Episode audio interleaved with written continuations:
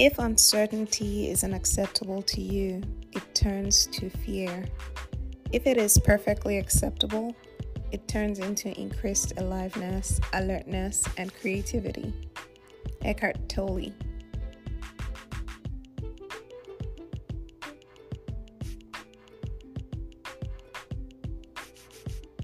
Hey guys, welcome to another episode of Taking with Purpose. Uh, April is almost over and I'm so excited. I can't wait for payday. but um how's your week been? I hope good. I know we're all tired of social distancing and staying indoors, but it's what we have to do and we can only hope and pray this comes to an end soon because um, some of us are losing our minds, some of us are having panic attacks. But the truth is, there's only so much we can do except hope and pray. Do the best you can. Don't go outside. Don't expose others. Think less of yourselves and more of other people. And hope for the best.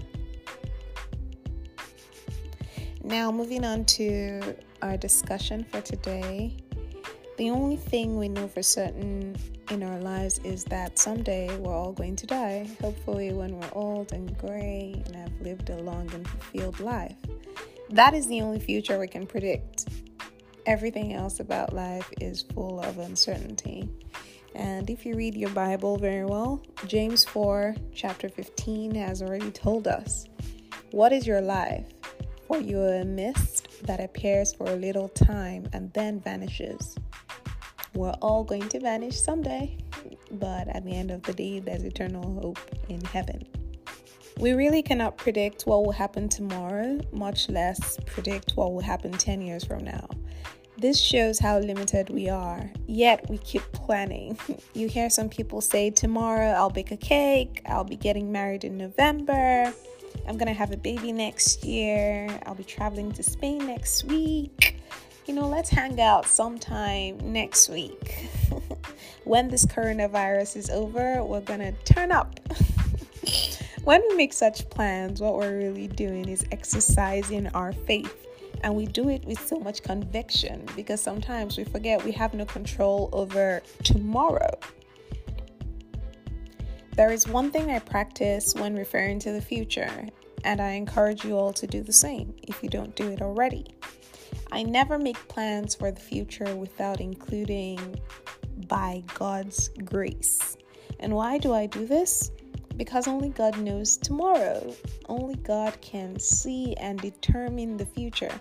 And that is why I ask for His grace to manifest my so called plans though they might not always be in line with God's plans. Remember, man proposes, God disposes.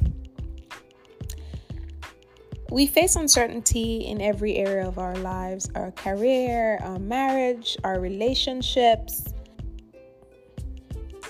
We never fully know if we'll make the right choices. Some of us tend to rely on our instincts, but instincts alone are not sufficient in making life changing decisions. We must trust God to make the right decisions for us. We must trust that God will be with us even when we fail and we will get back up stronger and better. Everyone craves this certain level of security, and only God can provide that security that we so desire. We spend too much time dwelling on what could have been, sulking, and regretting some decisions we may have made in the past. But that's not going to help us. The truth is, it's going to lead us to a road of anxiety and depression, which is not helpful. Every decision we have ever made, both good and bad, have led us to exactly where we are today. I'm certain that we have all made bad decisions. I know I have. I'm not sure about you. And we're fearful to make more. But we must always remember that God has only good plans for us. He wants us to shine, shine as brightly as the stars. He has not promised that there will be no troubles, no failures, and no mistakes, no hurdles along the way. But He has a plan to work things out for our good always, even though sometimes it doesn't feel that way. Now, relating this to a Bible character, um, I'm sure if you've read Exodus really well, you know the story of the Israelites and how God led them out of Egypt. The promised land and they didn't know what was waiting for them ahead. But they trusted God and were led out of Egypt through Moses.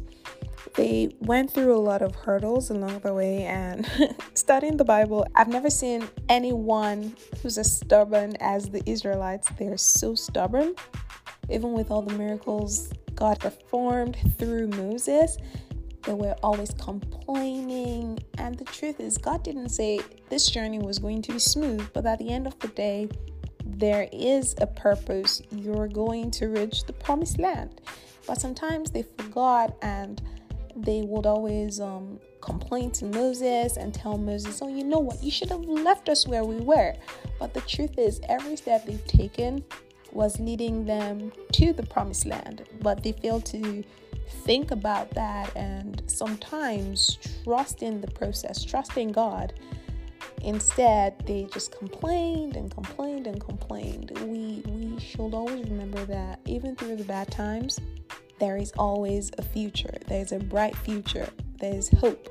God has promised us a secure future, and that is for sure. We must not let the fear of the unknown consume us. Rather, we must continue looking towards God, the author and the finisher of our faith. Our hope should always be in Him, the hope for tomorrow, and we must continue to live by this faith in order to live the best life we can ever live. And that's a wrap, guys. I hope you enjoyed another episode of Taking with Purpose. Don't forget to share your comments, views, and opinions. You tell us what you've been struggling with recently. What about this topic touched you the most? Um, have you ever experienced uncertainty? Is there a particular story you think everyone will learn from? Please share them on our social media handles www.takingwithpurpose.com. That's our website. Facebook, Taking with Purpose. Instagram, Taking with Purpose.